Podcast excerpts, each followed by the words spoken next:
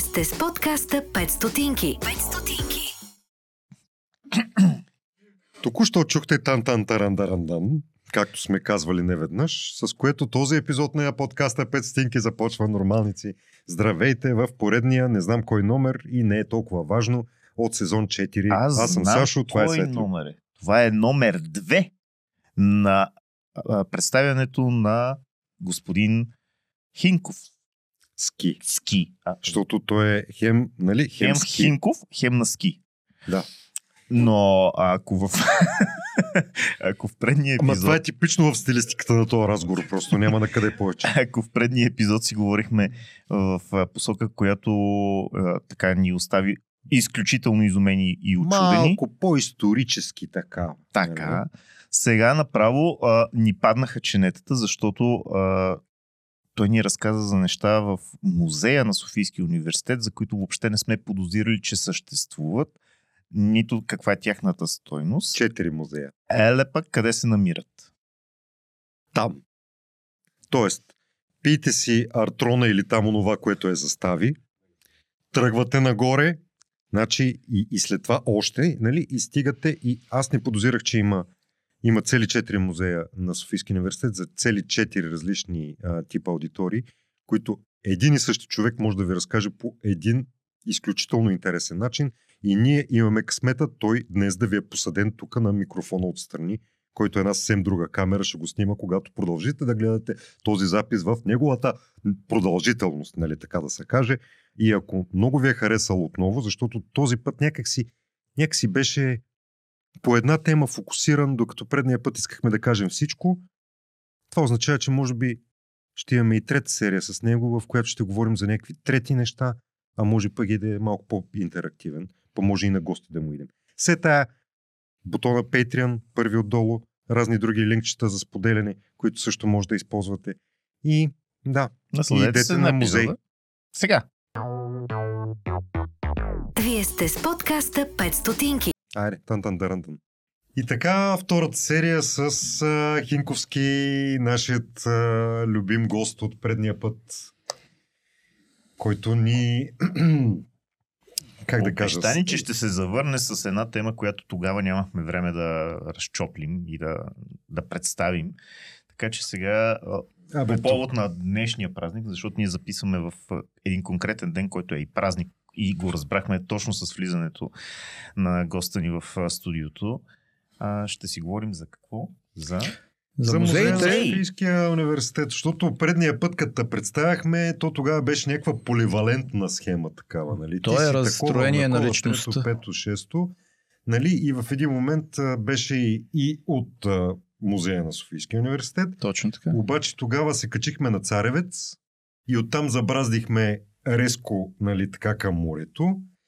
И някъде там се раздели оная схема с двете каси и нали, кой Мгм, плаща мгм. билетче за да пикае, кой Мгм, плаща билетче за да гледа. И, и не стигнахме до музея. Не стигнахме. А те музеите са четири. А, така, а пък днес, понеже пак казвам, записваме в празник, е Международния ден на музеите. Точно И така. за това ще си говорим за музея на Софийския университет. Мгм. Така, първо да ни се представиш като в това си амплуа. От кога си такъв? С какво се занимаваш 11 там? години. 11 години. 11 години съм изпълнителен директор на музея на университета. И сега тук е те шегичка. познавам? От по-малко. Значи, като съм те познал, вече си бил изпълнителен директор на музея на А, не, от повече, от повече, да. От повече ме познаваш. Е, гледай, какво, какво нещо? С форум ключ. Е, да, трябва да е било някъде 2012, може би. А, даже и по-рано беше. Въртим с очи ми се към форум ключ. 2011. Да. Мгм. 2011 някъде. Скоро някой ме беше питал защо нямало музей на Софийския университет. И аз казах и къда няма. Има 4. И те са доста отдавна. А, къде може да ги намери тези четири музея и сега да ги минем по домова книга, кой какво може да види там и защо си заслужава се влезе и да се види, освен нали, твоето скромно присъствие, което... Моето скромно присъствие, то е малко странно, защото аз не седа само в музеите. Смисъл, аз обикалям Ти не и правя... Не, със сигурност. Обикалям и разхождам хората и с различните места на университета, като правя ни такива академични разходки. Кратки, къси, дълги, всякакви правя.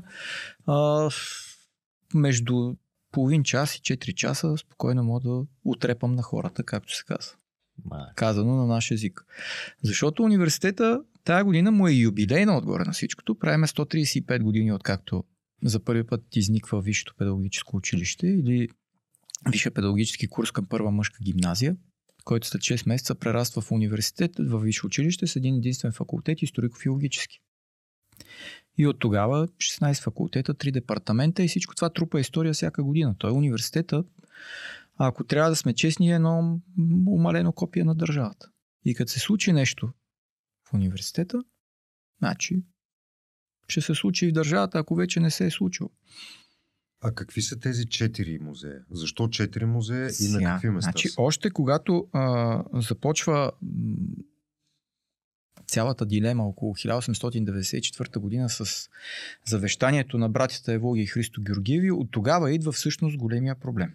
Защото в фаталния 13 член пише, че мястото, което той купува, плюс 800 хиляди златни лева, които после прерастват в 6 милиона във втората част от завещанието, трябва да се даде за едно висше училище, в което да се изучават търговски естествени науки.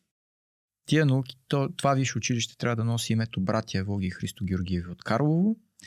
Пред салона на училището, т.е. вътре в салона на училището трябва да има два портрета и трябва да се направят две мраморни статуи в двора на училището, отново на двамата братя. И да се създаде музей, посветен на двамата братя и на училището. До тук Това е в завещанието. Това е в завещанието още 1894 година. Имам чувство, че до тук сме покрили само ниво статуи и то не в двора. И ние сме ги покрили и те не са там, където трябва да Да. бъдат. То всичко се променя с времето.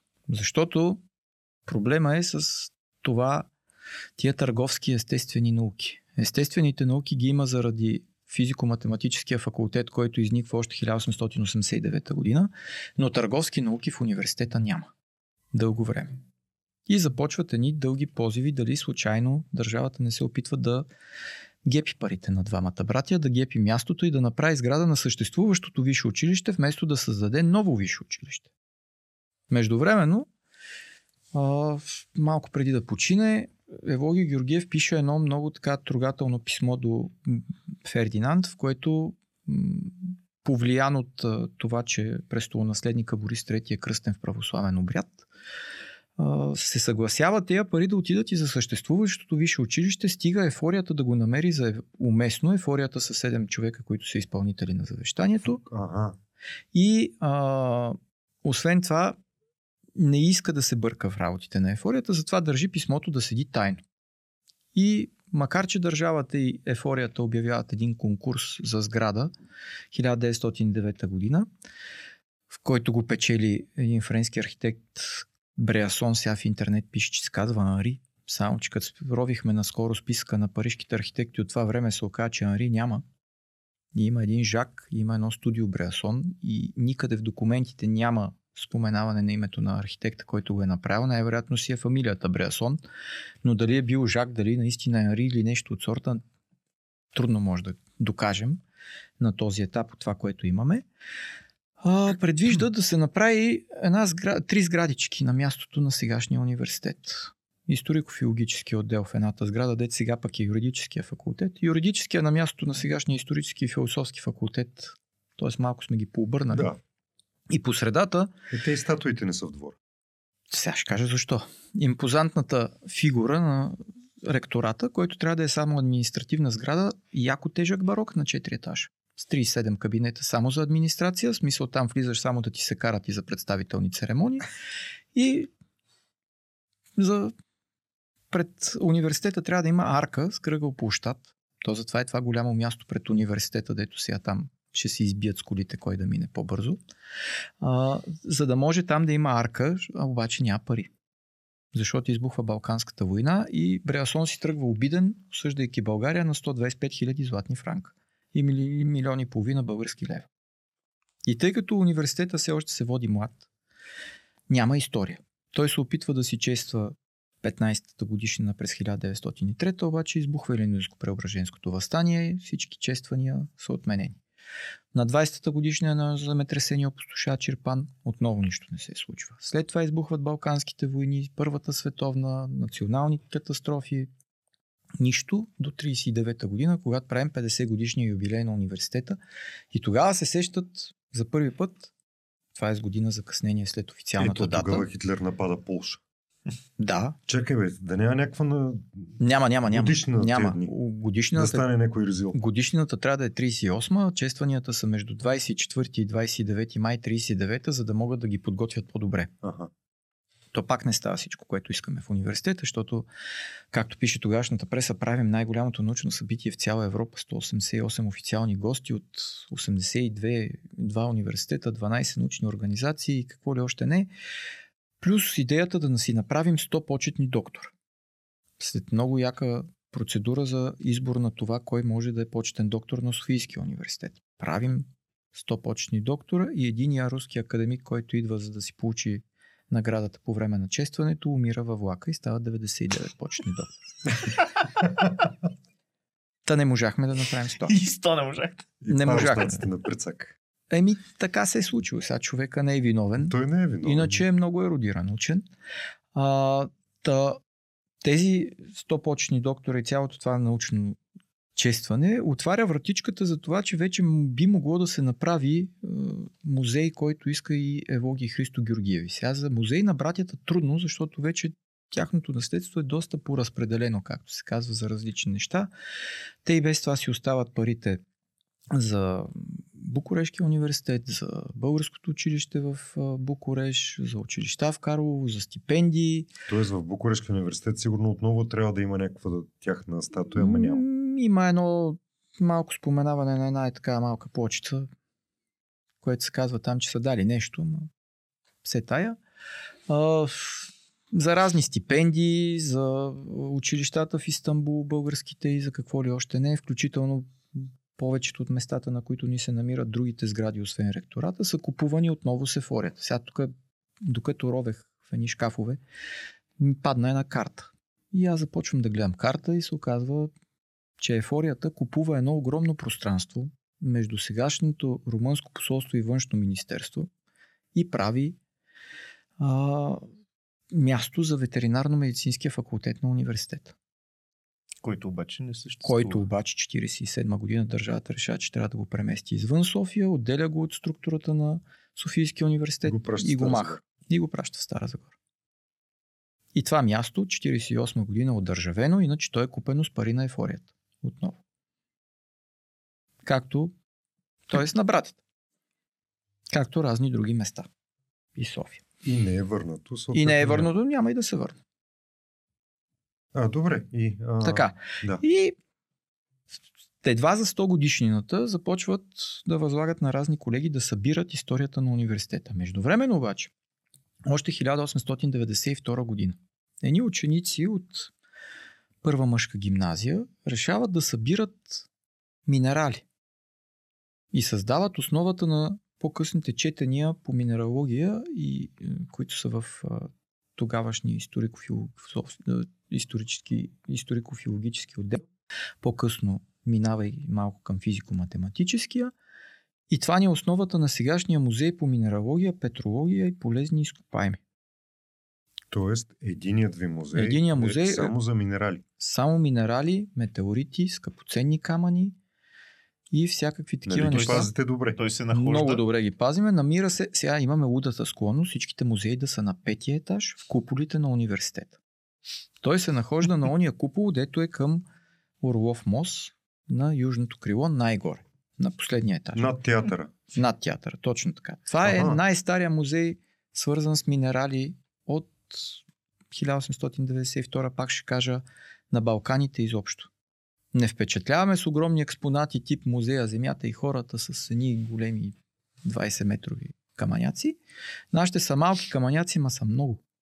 И колегите, тъй като нашите музеи не са м, музеи тип представителен, те са научни музеи, това постоянно се обогатява, идват нови колекции, правят се задължителни разни опити с тези неща, правят се различни изследвания и какво ли още не. Така че това ни е най-стария музей. 58 година на колегите от геолого-географския факултет, който тази година празнува 60, изведнъж решават да правят музей по палеонтология. Ай, динозавъра.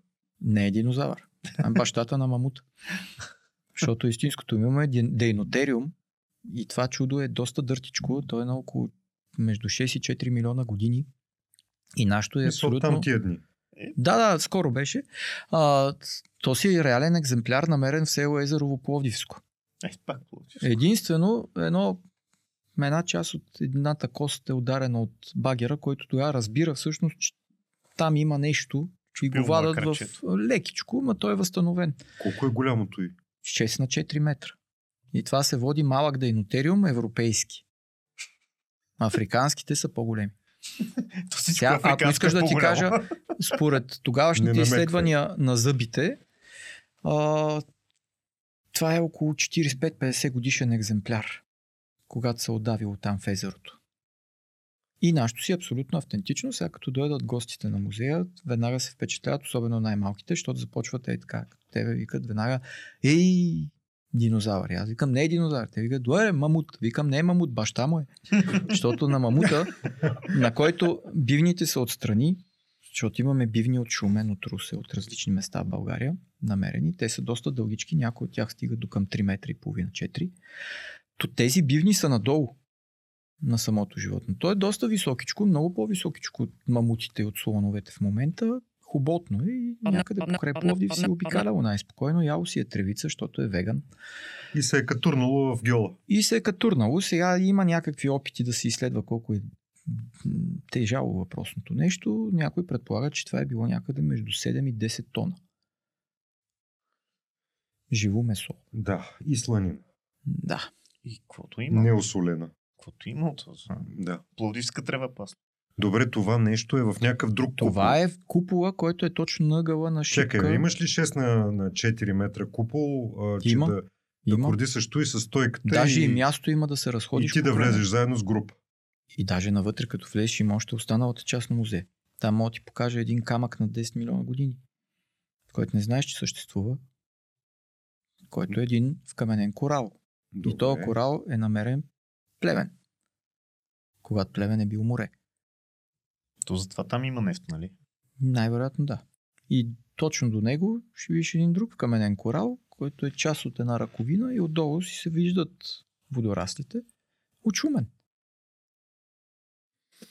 Добре, значи имате място. И от 65-та година там е музея по Кой палеонтология. купол каза, че е това? Това е точно на ъгъла на Шипка и на Васил Левски.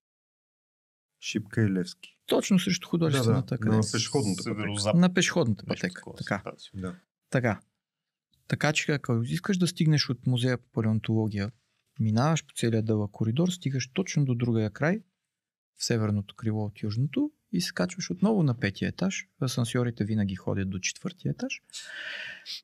И виждаш животното, което те посреща в гръб. И като слезеш отново на първия етаж, в най-новото крило на университета, или те наречения шести блок, както си му казваме, на ъгъла на Шипка и на Климент Охридски малката уличка, там пък е музея за история на университета, който колегите започват да събират за 100 годишнината на университета и за 110 години се намира, 110 годишнината през 1998 се намира на мястото, на което е в момента. В едни 8 стайчки, отгоре в подкупулното пространство. Отново асансьорите са до четвъртия етаж, качваш се на петия етаж и аз там в момента съм го обърнал леко на бит пазар, защото намирам всевъзможни неща, които карам, включително едно старо пияно, което миналата година докарах. Това е пияното на първия ректор на университета, на професора Балан, по-скоро на сина му. И пияното още си работи, сега търся някой да дойде да го реставрира хубаво, защото докато го мъкнаха до шестия етаж, от какъв блок го измъкнахме, просто няма, ви, няма да ви кажа, защото беше страшно някакви експериментални блокове горе в къде там над белите брези. Мгм. А, някакви стръмни стълбища, тия хора как го свалиха, 10 човека свалиха Поне, пияно. поне е здраво, нали? Здраво е, всичко му е Да. здраво, но малко се раз, разкордира. Но имам си така студенти, които идват вечерно време и понеже пияното си е просто в фойето, те си идват и почват да си свират. Нищо, че е разкордирано. Аз не съм го заключвал пияното, така че и това го има. Има един прожекционен апарат от 60-те години, който е изключително така импозантен, той е някъде около 350 кила, живо тегло, той е за твърди повърхности. Какво Е? значи за твърди повърхности? Да сложиш камък, примерно, и той да ти го изкара на стената. Вау. Отделно имам прожекционен апарат, купуван лично от професора Балан. За меки повърхности. Ами Той за сравнително меки, ако снимките ги броим за меки повърхности, само че това е купувано още 30-те години и прави нещо като сегашното 3D. Две снимки, които се осветяват отзад и това чудо излиза на 3D отпред. Лошото е, че някой е 30 и щупил коя година? 30-те. Не знаем точната Ага. година, но е някъде там. И проблема му е, че някой му е щупил, разбира се, лещите. Снимките си седат, отзад се вижда къде трябва да се сложи свещичката или там съответно какво трябва, обаче тяло. отпред ги няма самите лещи. Защото всяко нещо, което не хвърляш, не ти знаеш какво става с него в България. Да. Отива в кофата. И аз като чуя, че някой ще прави ремонт в университета и само дебна къде е камиона, за да се кача. И да почне да си вада от камиона. Неща. Това е третия музей. Това е третия музей.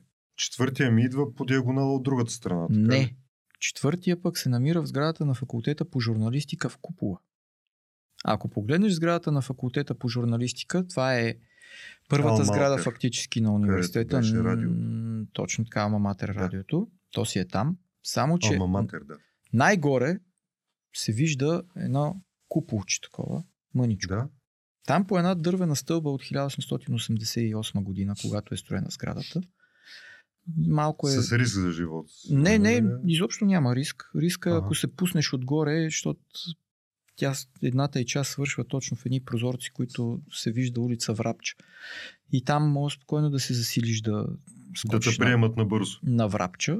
А, Слава Богу, до сега не ни се е случвало, защото ние, това е музея за история на, бъл... на радиото в България. Професор Веселин Димитров. Както го кръстихме музейната експозиция.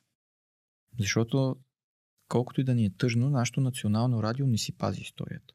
И благодарение на професора Веселин Димитров и колегата Захари Миленков, с който направихме радиото, т.е. възобновихме музея на радиото, защото музея на радиото пък ни прави 25 години тази година. А, а първо е бил в учебните студия, за да може всички журналисти, които учат история на, учат радио и история на радиото, предмет, който вече махнаха в факултета по журналистика, защото, защото е история на радиото. Той има настояще, няма история. А, да видят нещата, с които се е работил в радиото. Не знам дали знаеш, но там се намира първия микрофон на Сдружението Родно радио, с което стартира националното радио. 29-та година. Аз нищо не знам. това чудо. Аз нищо не Той знам. е Дори много не знаех, прав. че... е, В смисъл, покрай тебе съм чувал, че има университетски музей. Това с четирите музея ми е ново. Мгм. А това, че са в куполите, го подозирах, защото за да не знам, че има, Това е, защото- значи, че не е лесно Не достъпен. високо, да. Да, като ме питаха ония ден, добре, защо ги слагате там, викам, защото не мислят за мен. И после ме питат, защото си ослабнал. Ми, защото по време на пандемията не търчах толкова много по музеите, не че и тогава не съм водил групи малко в нарушение, защото се случваше да се появят разни такива. Ама пък е не точно в най-голямата пандемия, там в леките просветлявания, е така се разхождам с а, детето в единия коридор и изведнъж гледам една групичка на среща. Викам, вие какви сте? Ми ние ще ставаме екскурзоводи. И какво гледате? Ми какво има в университета? Викам ми, айде, лате ви покажа какво има в университета. Та се разхождахме 3 часа и половина. Да ви покажа какво има в университета. Какво може да ме закара в... Как да стигна до вас? Как да стигнеш? Да. Ми на сайта Как на университета четвъртия пише етаж, После на петия. музея на университета. Ако не отидеш, питаш Ама отворено ли е постоянно? Какво е? Не, отво... отворени са музея Или по да палеонтология, обажда? музея по минералогия. На мене, за съжаление, ще трябва да ми се обадиш и да ми кажеш предварително, защото аз вода и часове и се занимавам още с Да, да, други от предния епизод може да направите сверка. Но вторник и четвъртък след обед задължително сме почти там с колегата. И когато има групи, а те се обаждат много, е, сутринта имаше едни четвъртокласници, разхождахме. А, разхождал съм баби на по 90 години. И тях, Да, да. в смисъл, там не ме питай, етаж. не ме питай как се катерат, а в музея за история на радиото, тъй като и колегите, които в момента са там, т.е. тя е една колежка, уредничката а, Тони Радославова, която се занимава с история на музиката в радиото. Тя, тя е на 80 години, близо 70 няколко години. Да не казвам точно колко, защото все пак е дама. И там събират вечерно време клуб на приятелите на радиото и като тръгнат нагоре да се катерат разни старци разбойници с а, бастуните и По спатериците. на дървената стълба. По същата дървена стълба и трябва да слязат после. Толкова тръпна всеки път да не се плъзне някой, че ако удари прозорците, просто не знам. Не мога го съберат долу. Еш, то няма да падне. В смисъл, той ще го задържи до грамата. Да се вика, ама ще се пребие човека там по тази стълбичка. Иначе е много романтично се качиш по нея. И имаме стари радиоапарати. Тази година имаме едно страхотно дарение на един човек от Пловдив, Да е жив и здрав. който докара 20 35 радиоапарата между 27 и 35 година. Само ще кажа, че родно радио за първи път се появява 29. И всичките радиоапарати са произведени в България. Шах. Мисъл, произвеждали сме нещо, дет го нема. Произвеждали сме ужасно много неща. Включително и италиански радиоапарати са произвеждани в България на италиански фирми. Имаме Ние една... сме били европейският Китай.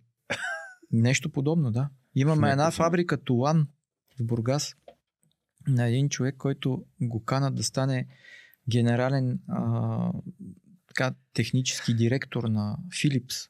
И то отказва, за да си направи собствена фабрика в България и да произвежда радиоапарат. И фабриката Тулан печели 38 година на световното радиоизложение, печели първа награда за най-добро най-добър радиоапарат. Не, добър вев. Ми то не е вев, той е доста добър и доста красив. Може си го сложиш вкъщи да ти показва и на следващата година Блау.пункт прави същия модел. Само, че на нашия скалата е много по-точна, отколкото тяхната скала. Не, че се хвалим, просто си е така и е признато навсякъде. Това обяснява сензорите на ракетите на Мъск, що са направени от българи, нали? Защото очевидно има традиция в тази работа. Въпросът Да, е, че много хора не знаят за това нещо. Се вика знае. на сензори го докарвам. Е, го сега, примерно, историята на музея на университета. Като ми дойдат колеги, м- така, гости, аз започвам с най-старото нещо, което по принцип седи там. Една снимчица от 1885 година. Сръб, студентския легион, сръбско-българската война. Снимката от 6 декември 85 година. За студентския празник на фронт. Почти на студентския празник. Това е 3 години преди да има университет. Тия хора си зарязват университетите, напук на бащите си, идват тук, за да могат да участват във войната, да пазят новоосвободеното княжество. Е, а, това са студенти българи, които са в чужбина и Студенти българи, които се връщат. Е, е, между тях е примерно Цветан Радослав, човека, който пише химна. И разни други хора, които по-късно дори не си завършват образованието, защото се скарали с бащите си в тогавашното патриархално общество. Но те идват да стават войници. Оня ден разправях на едни 12-класници, викам се, ако стане обратното, най-вероятно ще ви намеря да ходите да продавате някъде маратонки или да берете ягоди по някой остров, вместо да седите тук по време на някоя война. Не дай си Боже да им. Ама такива са били времената. Тогава е имало съвсем друго усещане за национален. Mm-hmm. Освен това, там имаме ни търговски тефтерчета от 1820, защото все пак всичко в образованието започва благодарение на тия търговци, които си дават парите, за да може да се учат хората и да научат само в гръцки училища. Нали, това, което ни е белега на възраждането. А, оригиналната ректорска огърлица от 34-та година, която е правена от Хараван Битачев и един негов ученик Анастас Дудовов, който прави медалчето с образа на Климент Охридски отдолу, който ни става запазен знак до момента за всяка една от годишнините. И там беше много интересно, защото до 2008 година тая огърлица не беше слизала от ректорски рамене. При никакви обстоятелства, защото единствено уникална, правена е на ръка. Лично от Хараван Битачев, той печели конкурса и от 34-та започва да се носи. 2008 та огърдица я занесах в монетния двор, тогава ме извика ректора и каза, отиди, че те чака, че правим нова огърдица, която да спазва правилника, тъй като на тази огърдица от 34-та година факултетите са 6. Сега са 16. И трябваше а, да една направим... единичка не мога да напишат отпред. Не, те не са с цифричка. са, Те са плочки. А, Те са плочки, на които си пише какъв е факултет. И отидах аз в монетния двор. Сега, тук, за да е малко по-интересно, мога да ви кажа в я занесах. Защото беше хубаво времето. Сакче. нейлоновото. Или турбичка от била. чувал за буклук. Черен. За да не се вижда.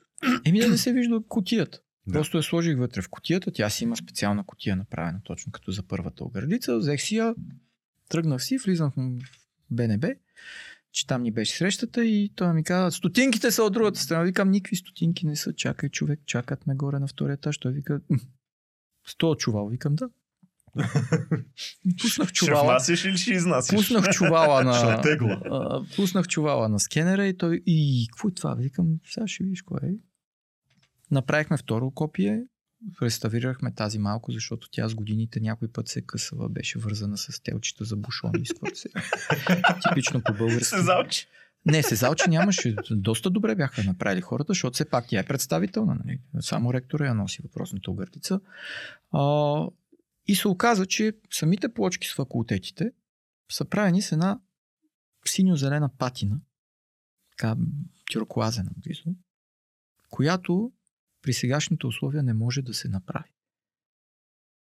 Това е При сегашната технология, такива освен-. Освен ако не ги направим на ръка, но това би отнело някъде около 3 месеца, за да се докара този оттенък и да може да се сложи на въпросните почки. Това ни обясниха колегите. И като правихме оградицата тогава, се бяхме събрали няколко човека и те предлагат различни цветове, синьо, зелено, червено, не знам си какво, и понеже лъвчето отдолу, защото тя завършва с едно лъвче и след това е медала с климент. Лъвчето е с едно кралско червено и сега цялата оградица новата е с червени. Почки. Колко пурпурно. Пурпур. А старата се намира при А теб. старата се намира при мен. Реставрирана. Без да, се, да е пипано кой знае какво по нея, за да може все пак да си седи. Те казаха ли ти с каква стойност в това чувалче си се разхождал? Ми, не мога да я определим стоеността, защото това е уникат. Ако трябва да я определим стоеността, баяше. По уличката. Така. Мгм. А няма ти казвам колко пъти е разнасяна на различни събития, на различни места и в България, и в чужбина, когато ректора ходи на някъде. И до нея точно седи едно нещо в една дървена котия, която не са виждали хората и не знаят изобщо, че съществува. Единственото копие е изнасяно от Оксфорд на техния жезъл от 1345 година. Оксфорд подарява на Софийския университет на 24 май 36 година техния жезъл, средновековния, на който пише Аз съм пътят и отдолу пише истината и живота. И този жезъл е със специален церемониал и се носи от мъж отличник, защото все пак е символ на мъжкото начало и не може да го носи жена, който облича черна тога, бели ръкавици, специално избран от академическия съвет и ходи пред ректора, когато шествието спре, трябва върха да сочи надолу, когато шествието тръгне, трябва да сочи нагоре. Така че ние и Оксфорд имаме такъв жезъл. Добре. Първия лаптоп на университета, мога ти го покажа. Живо тегло е някъде около 10 кг. Оригинална пишеща машина Mercedes от 1900 година. Модел 4. Защото си пише модел. И освен това си има две клавиатури. Не знам дали знаеш. Не, не, няма кормило. Кормилото е до нея.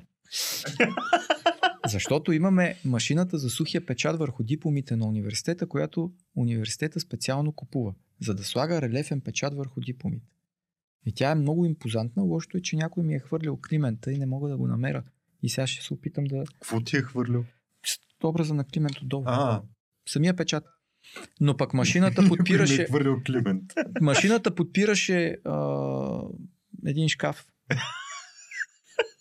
в кръга на шегата. Ама то шега ама истина. В, администрацията в най-старата част на университета и аз реших, че ние е място вече да подпира шкафа, защото те искаха да го изхвърлят. И си я прибрах. Тя си има много голямо кормило. А пишещата машина си има отстрани една котия дървена и там е втората клавиатура. Сега си сменяме клавиатурите лесничко, нали? Так, так. Да. Или пък с два пръста. Ама тогава на машинописците, които се трябва да пишат на латиница, първо трябва да извади латинската, да сложи вътре с отверката, да стегне, да пише, след което трябва да извади латинската, да сложи кирилицата, да пише на кирилица. Не могат да си купат две. Еми, скъпо. Скъпо мът. До 1917 това е официалната пишеща машина за всички документи на университета. Ние имаме един глобус. 7 кила живо тегло. Так му ще я да питам нататък. 7, движейки се. 7 кила живо тегло, глобусче, стъклено, с сребърна поставка. И паднали континенти, защото като е спряло да се ползва вече в часовете и те са го метнали в мазетата за 110 годишната, като правят експозицията, поотлепват го, поправят го. Сега континентите не са възстановени, разбира се, тя просто ги няма. Но то не е толкова интересно. До него има едно малко глобусче, е такова. Като Две шепи. Две шепи, точно. Това е първият научен глобус на Марс от 1905 година по модел на един френски астроном Фламарин. 15 години от живота си този човек прави само това. Гледа Марс и си го чертае. И той се води откривател на планетата и там пише. Значи има всекъв луд народ. Не, той човека, човека се 15 води изследовател. Да дзяпаш Марс. А, ами, 15 години седиш и го гледаш с един далекоглед от Париж. И рисуваш планета, която ти си открил. И той се води откривател, защото човека е наименова а, всяка една земя, която вижда там, наименова морета, наименова океани. Е. Малко по-късно излиза първата снимка на Марс и веднага го обвиняват, че е долен фалшификатор. И свърлят глобущетата, в момента има 4 в целия свят. И едното се намира Чакай, при чакай, нас, защо е долен фалшификатор? защото няма морета на Марс. А, А, всъщност... той ги е видял. А той ги е видял. Ама той са го едни, обвинили просто, че е Кьоров? защото е бил починал вече. А, не мога да се защити. И, и освен това, всички тия очертания, които той прави на глобущето, според сегашните астрономи са много точни. До това, което е правил. А колко по-лесно щеше да е просто да се обърнат към братята македонците да кажат, е, това е нашата земя Е, и да я нарисуват. Ама тя, македонската църква била по-стара от Христос 300 години. Е, да, де. Така, на една лекция го бяха казали, така че ние не може да противоречим на братята академични люди в Македония. О, добре. Така, и Ще приемем и тази препратка към... Но, но стигнахме до глобущето. глобущето. Да, как, Това му е интересно. това глобущче? Ем, Четири са в целия свят. И едното се пази тук. Добре, по, по модела на предните, то примерно е било в някой хладилник. Не, не е било в ходилно. То, то си е било в лекциите, в аудиториите и просто понеже вече не се ползва, защото им показват Марс по съвсем друг начин. Няма как да покажеш Марс с океани. Слава Богу, колегите са го запазили да си седи в музея. И имаме едно много интересно писмо. Защото първите преподаватели в университета, които стартират висшия педагогически курс, са 7. Само, че 8 е бил поканен, ма той отказва. Писмото е с черна рамчица отстрани, защото тогава има специални такива а, траурни рамки, защото Мгм. това е небезизвестния Константин Иречик. Писмото от 28 февруари 1889 година. Канят го да се върне като преподавател в Софийския университет или в тогавашното висше училище в София. И човека пише нещо много важно, дете аз го чета на всички гости, като дойдат. Всеки чужденец, когато ще вземете за това място, ще гледа да пази интересите на своята домашна индустрия, нейния извоз. Заради това гледайте по-внимание да образувате свои домашни специалисти, които гледат на всичко с български очи. А защо е в черна рамка? Баща му почива 3 месеца по-рано и човек още е в трав. А, това е... А ние Форма, все още, по-скоро. да, ние все още не сме разбрали какво ни е казал Иречек още тогава. И сега като кажат някой, че е завършил кой знае къде, и се почва, ума, той е завършил там. Еми хубаво, що не е завършил тук? Его, Оксфордския жезъл седи точно до писмото почти. Там отстрани съм оставил един от последните, печа... последните поздравителни адреси на Кембриджския университет със средновековния им печат, защото техният ректор е един от хората, които участват в голямото честване за 50 годишната на университет. И другите университети всички са оставали по нещо. Имаме доста неща. Слава Богу, нашите ректори си дават нещата. В момента, в който мине някоя делегация или нещо, и аз си прибирам допълнително към музея, за да обогатяваме колекцията. А има ли някъде чисто физически присъствие на такива... Тоест, други места, където има музеи, но не са в а, под куполите? В университета няма. Няма. В университета са само тия четири музея. Иначе другите университети и те се опитват да си правят музеи и си правят. Търновския имат Не става въпрос, някои от факултетите не се... които са изнесени извън... Слава Богу, факултетите не са тръгнали и те да събират музеи, че то е хубаво да ги окрупним тия неща да са на едно място. Нали? То цялата история на университета, това, това, че са 16 факултета, не значи, че всеки факултет е нещо различно. Аз ще Ние- да, да, питам след това дали не е логично всичко да е в е- едно място, което е наречено Да, музей, а не в четири Ми купола. бяхме намерили едни много странни такива, колегите ги бяха намерили едни много странни фигурки на геометрични фигури в факултета по математика и информатика. И те си седяха в едни витрини в факултета и мисля, че все още са там. Но тя пък и у нас сграда е доста интересна, защото това е Френски девически лицей на факултета по математика и информатика. То малко- В Лозенец. В Лозенец. Да. Жълтата наклон. сграда, дето е в центъра. Да, Да. но там, като се изнасят френските девойки и влиза физико-математическия факултет. А пък отстрани сградата на сегашния факултет по химия и фармация, небезизвестната сграда с стената, на Стената плъча, на плъча. тя всъщност е правена за висша партийна школа. Там. И понеже партията се отказва от висшата партийна школа и те решават, че ще остане и я сдават на химическия факултет. Долу, долу казвам, защото все пак тия сгради са горе на Лозенец, пък долу е биологическия факултет. Или тогавашния агроном лесовъден. Тая сграда е страшно уникална. Отново мястото е купувано с пари на братята Ево и Христо Георгиеви. Каква част от, а, от музея всъщност се дължи на Евлоги и Христо Георгиеви? Не от музея, от университет. Като Централната землище. землището, на което се намира В смисъл, ректората. не само, ми там всичко Сега ще кажа. управлявано от ефорията и така. Ефорията има много места, неща, защото купува и с времето, защото тия пари седат в а, сметките Доверителен фонд. трупат лихви. Да. И то трупат сериозни лихви. Освен това, лева се обесценява с различните исторически събития.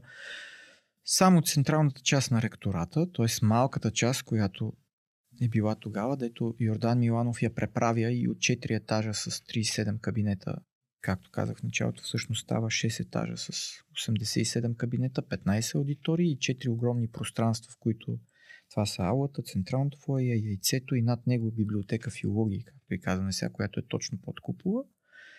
Йордан Миланов, който си дава живота за университета, буквално. Големия български архитект преправя проекта, упростява като цяло орнаментите на въпросното нещо. Та, тя струва 67 милиона и 500 хиляди с оборудването. Платени от ефорията, Мгм. и тук сега не знам, сега ще кажат пак, че почвам да хейта, ама вътре в книгата, издадена от Ефорията, си пише, че държавата е дала в две календарни бюджетни години 4 милиона и 500 хиляди. А отделно, в двора на университета, или мястото купено от Евоги Георгиев 10 200 квадратни метра, не е както пише в интернет, че стига отдолу до канала и после някой го бил приватизирал. Не е вярно. Това е сегашното място, на което се намира ректората, плюс сградата на Шипка 6. Сградата на Съюза на българските художници. Там ни е волейболното и баскетболното игрище до 50-те години, когато партията ни го взима, за да направи временно сграда на Съюза на българските художници. Какво значи временно? За постоянно. То Мисля, всичко време. Как Още, временно още сграда? ни обещатяват. Ага. Заради това ни бяха дали техникума долу на Стамбулийски, ма ни го взеха, защото ни е отпаднал по необходимост, че нямаме пари. И сега Висшия съдебен съвет си правят ремонт там. И ще го направят, слава богу, защото па Е, иначе ще се сградата ще избият падне. Е, не знам.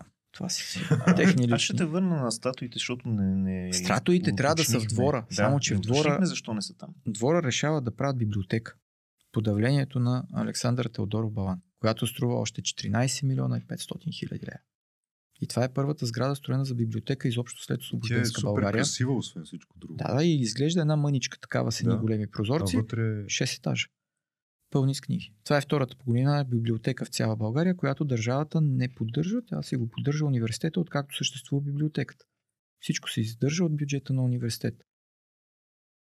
Добре. И там е един от най-старите асансьори. Изглеждам ли впечатлен? Ми, сравнително. Да. Не бе, защото наистина съм очаквал, очаквах тая, тая сграда, наистина отвънка изглежда. Това малко като Параклище. Не, тя, тя, Ама ако, тя е, сградичка. Ако смисъл на фон погледнеш- на всичко високо наоколо. ако я погледнеш отгоре, тя си е точно като разтворена книга. Василев и Цолов я правят точно за това, за което е правена. Сега понеже вече и въображението на хората малко почва да куца. По средата има купол. И като я погледнат, викат, ако не беше купула, може и да прилича на книга. Еми, викам, да, да, ама има купол по средата. Там е. Миливуйте. Свиквайте. И тя наистина отпред е по-късичка, леко така Да, извит. извита, отзад също е извита, но е доста по-разширена, за да мога да прилича на книжка. И да имаме сграда за библиотека. Добре, значи да, централната, т.е. ректората, а, библиотеката, какво каза още, а, че е купено с пари на, на този Ми, фонд? това място там, долу е купено едно Биологическия място. факултет. Биологическия факултет, ветеринарно-медицинския Това, факултет. дето никога не се е реализирало Точно между така. румънското посолство Мгм. и... И едно е малко анклавче, оттатък канала. Тъй наречената улица Цибра или сегашната Авицена. Това е професорската улица, която 38 година университета подарява на част от професорите след конкурси, за да си построят сгради. И да живеят там. И да имаме професорска улица в София. Сега в момента само двама души от университета, те са между другото братя, управител на ректората и брат му, живеят в къщата на дядо си, професора Стефан Консов. Всичко друго вече не са университетски люди на университетската улица. И там... А... Има ли хубави коли? Като минах преди няколко дни, имаше, да. Тоест, защото Те и то- къщите то са е за без малко- пари. Те и къщите са малко по-променени вече доста. Да. От това, което някои са били, а това са викани специални архитекти. Ето, примерно на а, Боби и на Стевчо къщата, тя е правена с едни огромни гради, които още не са мръднали. 38 година е правено това. Дървени. Дървени. Така, да се върнем обратно в университета и в неговият нали, музей на самия университет, а не този с камъните и с а, проекто слон. Точно така. Да. Бившите. Дядо му на прадядо му на леля му. да. А, Точно така. Нещо в този стил. Защото каза, че а, стигнахме до едно Има много. после... Стигнахме до глобущето. нали, и, и, Там има ли да ви други пусна. някакви... О, пълно е. Не 90. само с интересна история, с интересна история на намирането им. Експонати, защото ти от време на време подхвърляш, че някои неща Понамират са се някои неща. Сега спасени. повечето, повечето са донесени от хора. Е, вчера, примерно, снимах едно сребърно корабче. Доста интересно сребърно корабче. То е подарък на един професор. В Париж му правят специална церемония. Професор Йордан Пеев, сутринта си говорих с него по телефона. А, той е първия голям арабист в България. И е дояена на арабистиката. И все Мгм. още работи. Сега в момента издава една книга и затова му трябваше снимка на корабчето, защото той човека взима корабчето, както ми каза сутринта по телефона, доста препирни си имах с френските митничари, за да го изнеса. Защото го оценяват на изключително висока стойност. Той е чисто сребро. Корабче с мачтите, с всичките неща и отдолу си пише на професор Йордан Пеев за принос към арабската култура от Сауди- Саудитска Арабия и ЮНЕСКО. И той човек идва, носи си го, показва си го вкъщи и веднага след това взима и го носи в университета, защото мястото му, според него, е в университета, откъдето е тръгнал цялата му академична кариера. Да не ви кажа, че примерно пък имахме един случай, сега няма да казвам на кой, обаждат ми се един професор, спечелил един голям медал.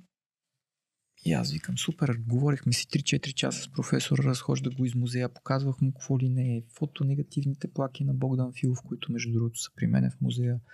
Част от тях са дигитализирани, част от тях не са и в момента си довършвам да ги дигитализирам. Това са 96 съндъчета, ако щете вярвайте. С фотонегативни плаки с археологически обекти, с които той си е водил лекциите по археология.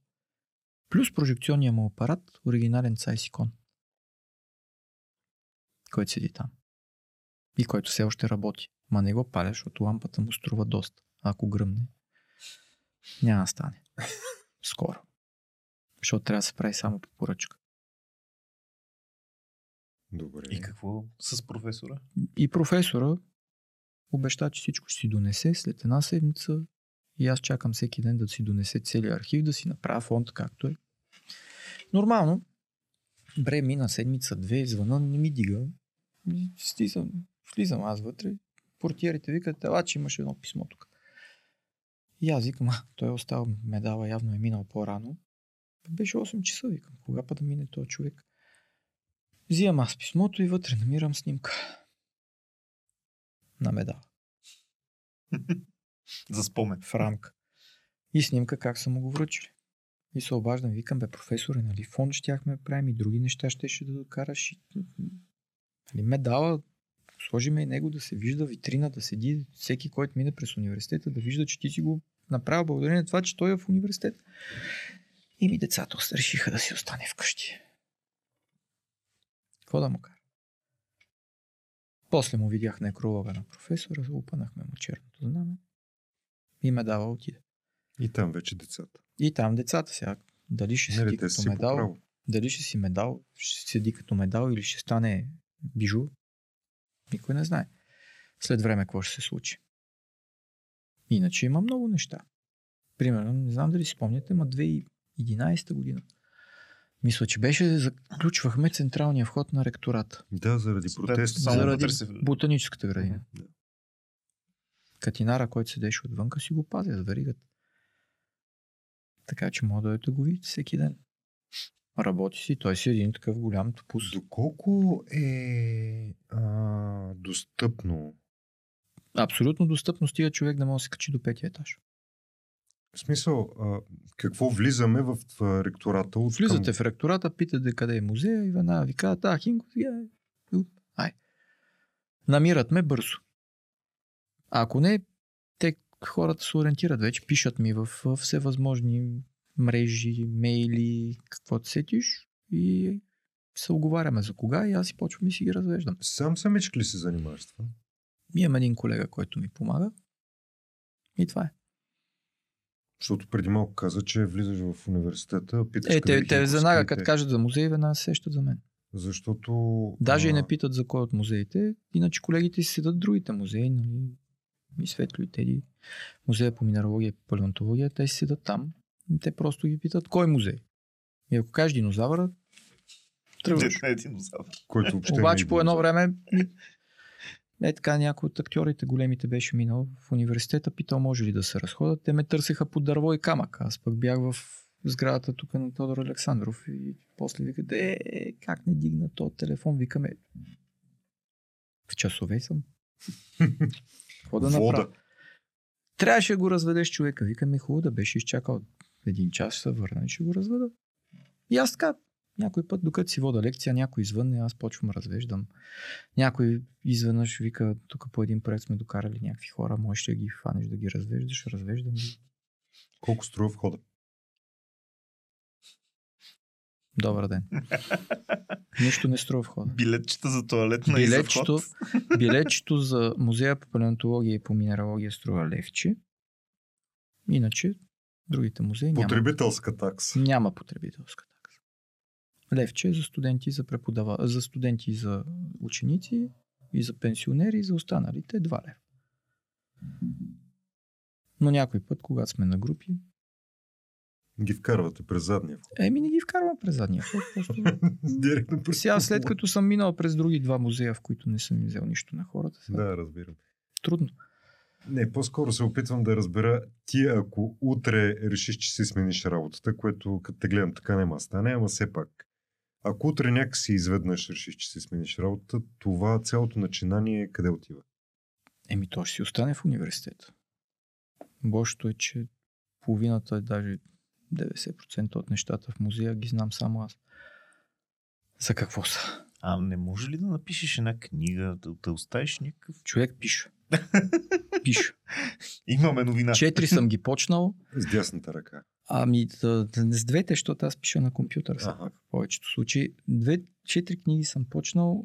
Правя в момента една за церемониите на университета. Сега имам идея за пета да направим история на университета, ама както се прави история на университета, защото за 50 годишния юбилей възлагат на професора Михаил Арнолдов да напише история на университета. И тя е скромното тегло 437 страници за първото му полустолетие. Ситен шрифт, 437 страници, карано по академични съвети, по документи на университета, по документи Алманах на държавата. Няма алманах вътре. Вътре е само развитие. Алманаха отделно издаден. И в този момент всичките ни други истории на университета до момента са около 100 страници с картинки. Значи за 50 години 400 и кусор, 50 на сетне 100. Да, и сега с, колежката от архива на университета сме решили да почваме да ровиме постепенно във всички документи, за да може да направим историята така, каквато е. Без да премълчаваме нищо, сега има и куриозни факти, и разни такива неща. Какво може да се направи, за да могат повече хора? Защото звучиш ми, Ми, аз- интересно. Аз ги Не само защото с- те познавам, просто звучиш интересно. Там има някакви неща, дето могат да Ми има неща, които някаква емоция. да, Да. никъде ги няма. Награди на преподаватели. Сега, понеже идват и разни малки деца, аз им показвам да разни тия неща. Те вече на тях са ми страшно устарели. Те много се впечатляват, нали, че и как са работили тия хора. Ама, примерно, там в едната от заличките сме сложили най-далечната база на университета. Само 13 615 км от тук. Антарктида. На Антарктида. И си имаме макетче на базата. Реалистично. Само кораба го нямам. Чакам професора Пимпирев да ми донесе макетче на кораба, за да го сложиме и на новата лаборатория на мястото, на което ще се слага. А, има такова макетче в Националния исторически музей, ама там му липсва параклиса, при нас си е с параклиса. При нас единствено, при нас може да се види символа на всички антарктически експедиции. Пингвина Гошо. Сега ще се хилите, че е пингвина Гошо, ама Гошо е толкова голям, Да. като символче на ски с едно червено знаме и тук бялото си пише Гошо. Защото хората го намират там колегите на петата експедиция с чупено кръче и си правят, Домашен Символ. любимец. защото Да, домашен те го любимец. лекуват, ама трябва да хвърлят покрай него храна. Защото се оказа, че Гошо трябва да го храни пингвинката, иначе Гошо отказва да яде. Защото са страшно социални животни. И сега всички наследници на Гошо са там. В радиомузея каза, че имате техника, която никъде другаде не може да се види. Първия микрофон на Народно радио, който между другото колегите за 110 годишната на университета го бяха запалили, образно казано, за да работи и бяха намерили една от най-старите говорителки на Народно радио, която започна емисията точно на него, с всичкото му пръщение е там. Втория микрофон също. Един от така големите четириканални магнетофони също е при нас, които са записвани по-голямата част от естрадата. И какво ли още не? Колко са големи тези пространства под купола, Ми големички са. Под купола са доста големички. за да можеш да събереш цялото това? То не е само купола, то захваща и под покривното пространство. И затова имаме малко проблеми с покрива, защото той вече е стари тече, ама е, примерно, развеждах ония ден една група и точно Нищо, до тази техника 100 години е оцеляла, сега няма. А, там не тече в музея А, на Е, очевидно Богу, там но има риск. А представи си, че наистина протече покрива. Той тече. Коста. Тече. И нали тук в студиото какво става? Аз ще ти кажа какво става. Прибираш си експонатчетата, слагаш ги на друго място, опитваш се по някакъв начин да оправиш теча. Аз си скачвам редовно, защото отгоре целият покрив на университета е меднала марина. Която ако трябва да се сменя, няма ни стигнат два бюджета. Мале, колко бъкър е. И това цялото нещо, ага, точно. Те, те, си, те се качваха да си взимат спокойно. Те прозорците вече почнаха да им липсва бъкър. Вечерно време портиерите, които спят в университета, знаеш колко гонат. Защото те се качват от улицата и бере. Сериозно? Един го държахме два часа да седи да държи една ламарина, защото полицията сто пъти ни го връща. Защото не сме го били фанали, че той бил фанал ламарината. Просто я изнесе. И най-накрая той както беше на ламарината и така седя. С един портиер до него да не пуска ламарината, докато не дойдат полицайите. Беше малко студеничко. Добре, Аз тогава ама- бях пиар на университета и, Криотерапия. и дойдах полицайите викат, абе, ще му измръзнат ръцете. Викам, нали искаш да държи ламарината? Държи ли ламарината? Иначе човека си ги бере от прозорците, обшивката, защото тя е медна и затова на някои места вече доста липсва. Прибира си го в някой чувал, за буклук примерно, и уж помага на чистачката да го изхвърли. А случвало ли се е някой да се опитва да посегне на експонатите? Тоест, Да. Г- говорейки за, за тая част от рисковете, айде, бакъра, да кажеш, че се Значи, вижда отвънка и такова. Сложих камери в музея, защото не ги заварих как си дигат едната витринка и ръката беше вътре. Викам, чакай бе, у, някой да ти е оставил тук нещо. Мама, тате. И? И той вика, какво искам го пипна, ма викам, ти къде си ходил по музей да пипаш, бе, човек? Тук са гледа, не са пипа. така че гледаме да ни ги пипат много. Тия работи, защото все пак са доста старички. Да, и предполагам, че имат стойност, която... Ми имат доста голяма стоеност. Така че е хубаво да не пипат на разни места. Сега. А то, точно това е провокира и въпроса, не е ли логично да са в едно място, където има и условията, и охраната, и въобще нещата са Еми, направени като за музей, така че да не Е, пипат, имаме да си не... охрана сега. Сложили сме си някакви такива малко да пинищчета за охрана. интерактивно такова, деца да влизат, да казват, е, това е учебно място. Искам, само че, нали, знаеш, че това е- красота. Това е допълнителна дейност на университета и бюджета не е много. Защото все пак сме на държавен бюджет. Те нов български си имат музей. И аз. Е, те, благородно- те са нов български Еми университет. нов Какъв са, музей да ама има толкова? благородно им завиждам. Ако трябва да съм точен.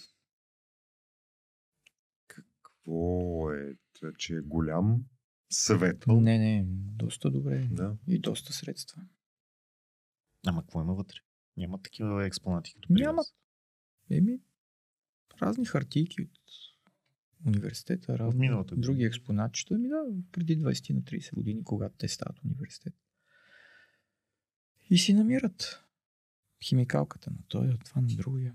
Ма си имат доста хубави витринки. Аз преди няколко години ми се щупиха ни витрини и се принудих, защото за да направиш хубава витрина струва доста пари. Сега чакам да докарат едни витрини по един от големите проекти в университета. Дано да стане скоро и да почнем да правим експозиции в централното фойе.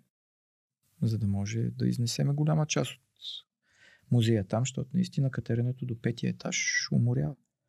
И като ми дойде група и като ги кача 3 пети до петия етаж и ги накарам да слязат по стълбите, и малко не е окей. Цялата история. То си е за отделна сграда целта. Да, да, ама мястото му е в университет, в ректората. И аз то имам, е сграда и аз имам лудата идея даже да, да им дам пространството на едни колеги, което е там на музея и да пренесеме всичко в а, първия ректорски кабинет с сек- секретарския кабинет. Който, между другото, хората, които ни слушат и ни гледат, най-вероятно са го виждали в съвсем друго ампула, тъй като БНТ направиха един филм Портала, Мгм. и портала почваше точно от затвореното а, балконче на първия ректорски кабинет. Владо каза, не е лош филм, така ли? Зазиданото там, нали? Това е с тухли зазидано. Зазидано е стухли, защото това е стената на южното крило. А иначе той е било отворено там. Сега някой инженер на мисъл е затворил камината с почки фаянсови Еч, какви? на ректорския кабинет и на секретарския кабинет, защото вече не са се ползвали камините, но те са си много така почти всички стари филми, като се кажеш за стар кабинет и те се сещат за първия ректорски и ходят и снимат там. Вадат банките, снимат, връщат банките. Всичко точно. А той е точно на алата на, на етажа. И оттам естествения вход към алата си е прекрасен. Да не говоря, че от другата зала, една от другите, другата страна, една от големите ни зали там, 148, това всъщност е залата на академическия съвет, където заседава академическия съвет, да може той да влезе срещу ректора по време на церемония. Защото тогава нямаме академично шествие. И тъй като слагат тухличките и слагат стената, раз- разместват ректорския кабинет и го слагат на първия етаж в южното крило. В момента, където седи. До зала едно. Та има много неща. Има а, този...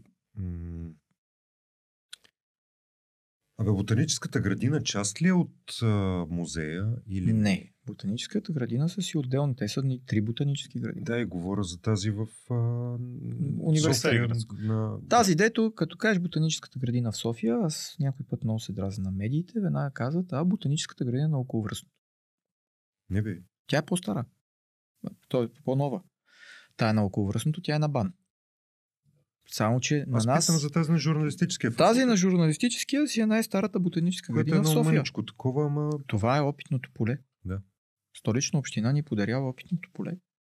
Плюс докторската градина. Която Да, трябва да е ботаническа градина на университет. Но понеже те не си плащат издръжката, 36-та година ректора я връща. Защото не може вече университета със собствения си бюджет да поема въпросното нещо. Тоест поне ботаническата градина не лежи в Растебе. Не, там си има отдел. Колегата Краси Косев е уникален. Ако съм външен, какъвто съм, защото не съм възпитаник на, на Софийския университет, за разлика от този, дето пие вода до мене в момента, за да се прави на разсеян. Нали, той все пак е кадър на стопанския факултет. А, какво, как, как би ме мотивирал да си вдигна меките части и да се дотътря и някак да, да намеря онази вътрешна сила и увереност, че петия етаж не е далеч. Ми, хората го намират.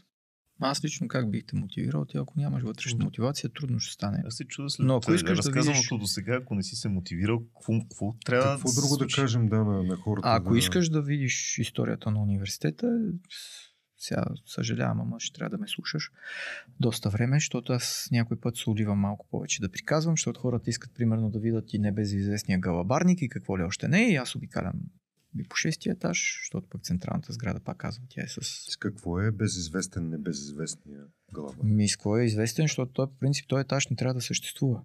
Той Йордан Миланов го крие и прави един напълно функционален полуетаж, за да може да има допълнително място още повече за студентите. Там. И галабарника, той си, като го погледнеш отзад, той си прилича като все едно гледаш стария Париж. С коминчетата, с всичко. Отзад. Красота. Красивичък си. Малко такъв романтичен там, филозите особено се увличат по галабарника. Влизат и гълъби, разбира се, като отворим прозорците да се проветрява, влизат гълъби. Някакво. Тоест може да... Може и там да ни вкараш. Да, ще ви разведа от там. И вкарам в съвременна библиотека точно на таблата да видите как сме я ремонтирали. Мани, мани, мълчи. Един мобилен подкаст не може да, Да се запишем направи. един по Его е свет. Това е много. Ми, айде де. интересно. Аз и предния път това ми беше идеята.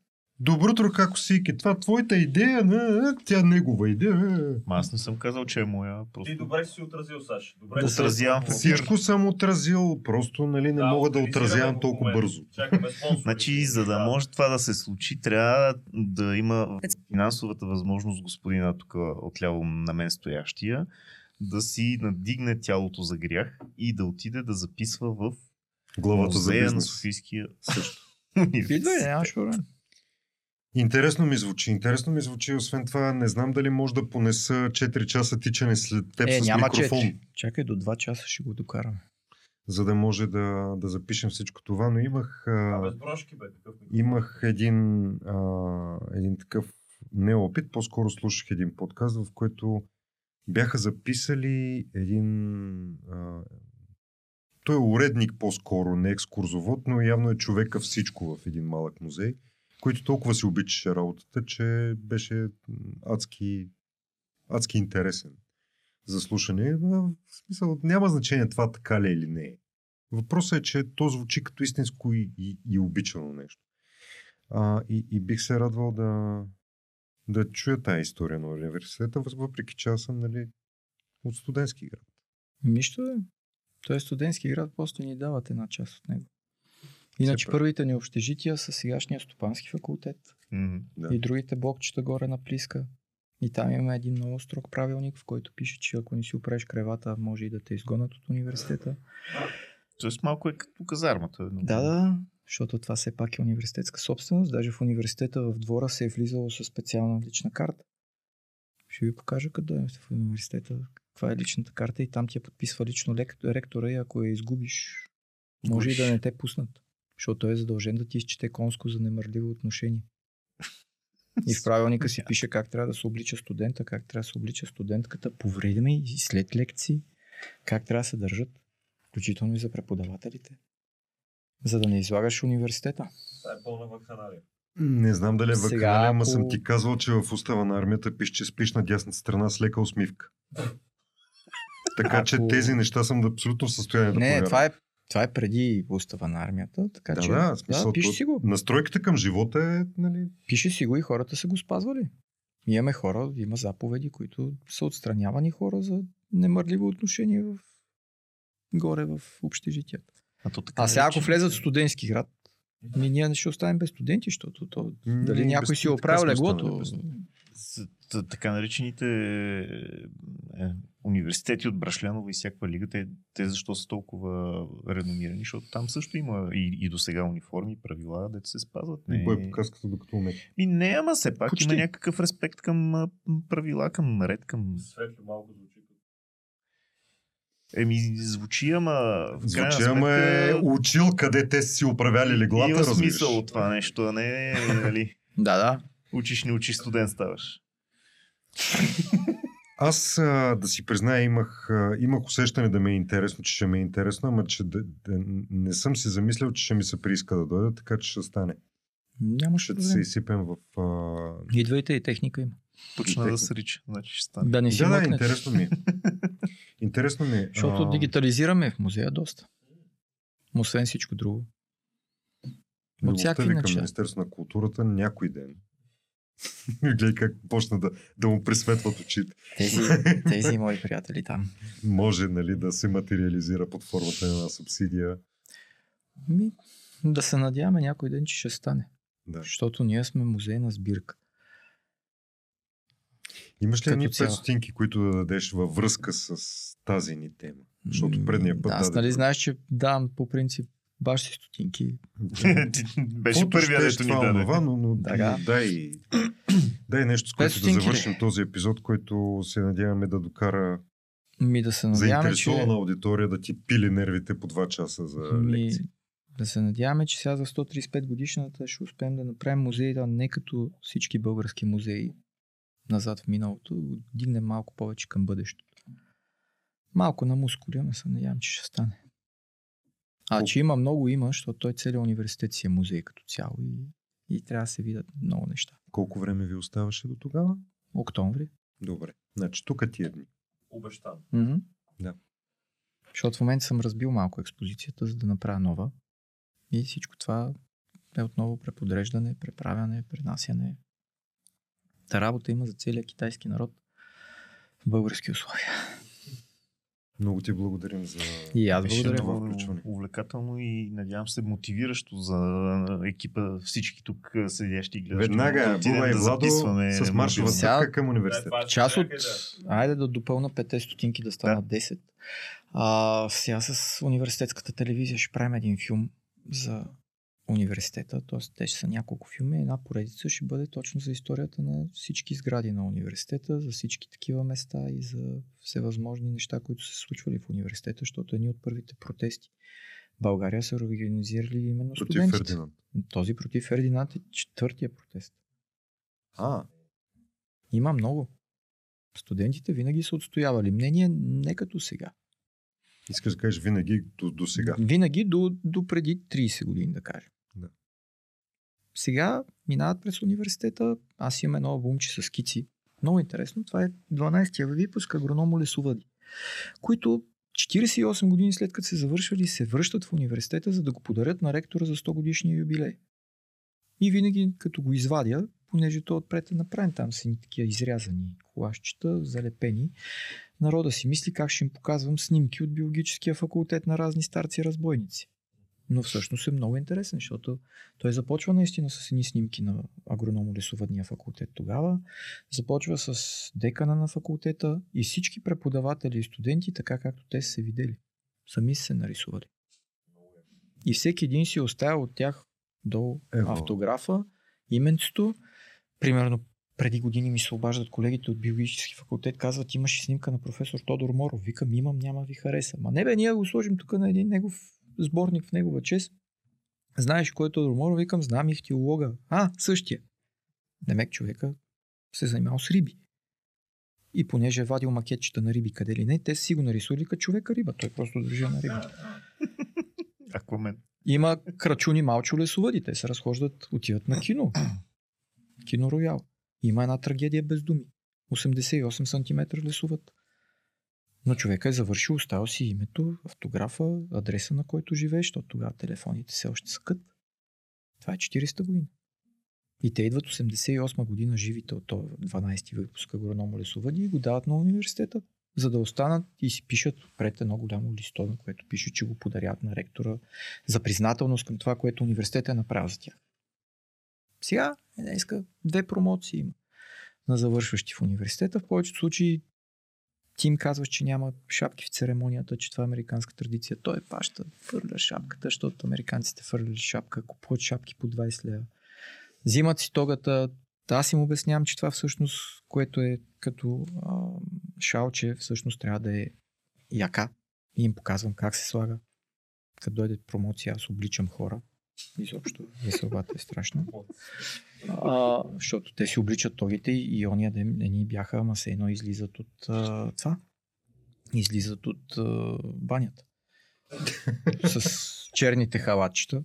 И аз викам, не така бе хора, бе, дясната ръка излиза през процепа, затова са сцепени ръкавите на това нещо. Тук това шалче трябва да дойде като яка тук. Един си фанал, вързал си го тук 8 пъти покрай врата и аз фанах, дръпнах му го отзад. Той викам, а, виж. и».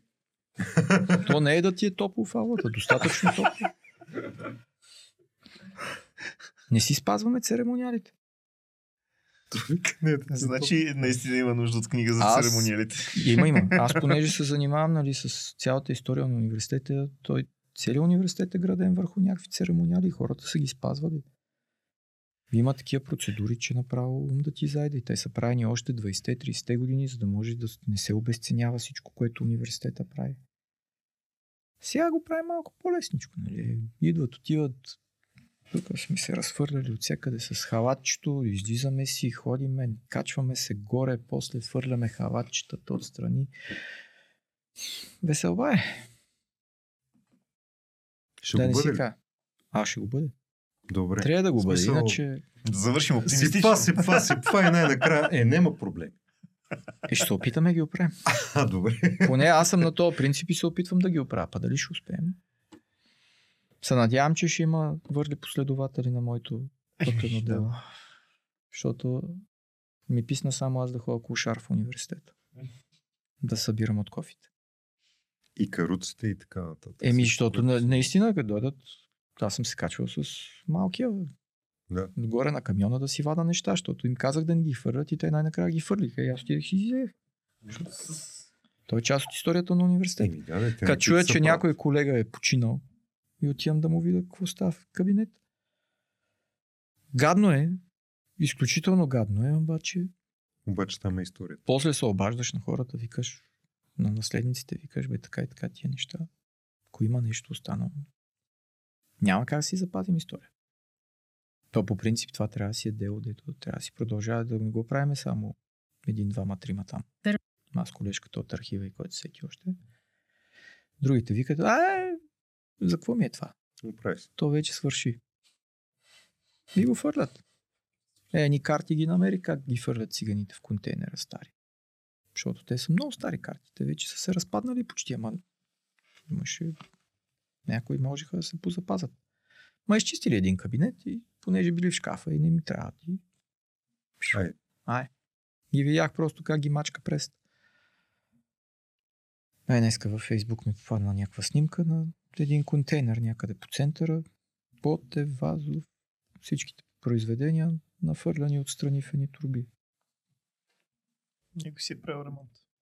Много си му Е, така правим нещата. А трябва да се събира. И после се чуем, що са ни устарели музеите. Защото не си събираме новите неща. Та да мога ги сложим вътре. Друг е въпрос, че трябва да се и пренаредат по друг начин. Защото експозиции се променят. Аз гледам да я променям всяка година. Като дойде нещо, защото всяка година Да има нещо тематично, нещо тематично. Като дойдеш следващия път, не да ти покажа пак пингвина Гошо, не ти покажа и кораба. Свети Климент да Кирил Методи. Къде не могат свети, да ни свети. намерят хората? Къде Давай, могат да ни къде намерят могат да хората? за... Навсякъде под, в описанието на... Да, описанието на този епизод и най-вече къде ни е Триона, Пейтриона. Пейтриона ни е първи линк в описанието на този епизод. Ако искате да подкрепите по някакъв начин и музея на Софийския университет може да се появи там като начало и да се запознаете с това, което аз възнамерявам скоро също да се запозная, защото нали, ми се запали интерес след този разговор много. А, много дойдеш благодаря още за всичко, да. Което... На стълбите, още две секунди. Като дойдеш на стълбите, първото, което ще посрещне е една голяма плоча. От 1916 Мгм. година Климентовия отбор я слага за място светено за паметник на светите братя Кирил и Методи. Пред ректората. Точно пред ректората на онова място, дето го направиха плочник. Само, че после идеята назрява, че не трябва да е там и го преместват оттатък в градинката на онова деца. Аз му викам регулировчика, защото Да. А плочата е доста интересна. Ако имате случайно път към Софийския Искате да видите университет, регулировчика? Не, а, формата на като, плоча. като подминете регулировчика, елате от другата страна. И имам си и други плочи. Не, така. отидете, вижте, запознайте се с историята, защото е важно да си познаваме историята, за да знаем къде отиваме в крайна сметка. Хъпнете предварително, защото трябва катерим етажи. Защото те са колко? 4, 4 плюс 1 пеша. 4 плюс 1 пеша на всеки от трите Музея, музея, а четвъртия беше отделно и там нямаше толкова катерене. Там се качваш на третия етаж на И журналистиката два. и, след това се качваш по стълбичката още един нагоре, А, за да стигнеш. Значи, все си има катерене, а, взимайте си нещо за стави и айде до следващия четвъртък. Винаги казвам, че ние имаме лудата склонност да си слагаме муде- музеите на последния етаж. Точно така. Чао. Чао и до скоро. Вие сте с подкаста 5 стотинки. 5 стотинки.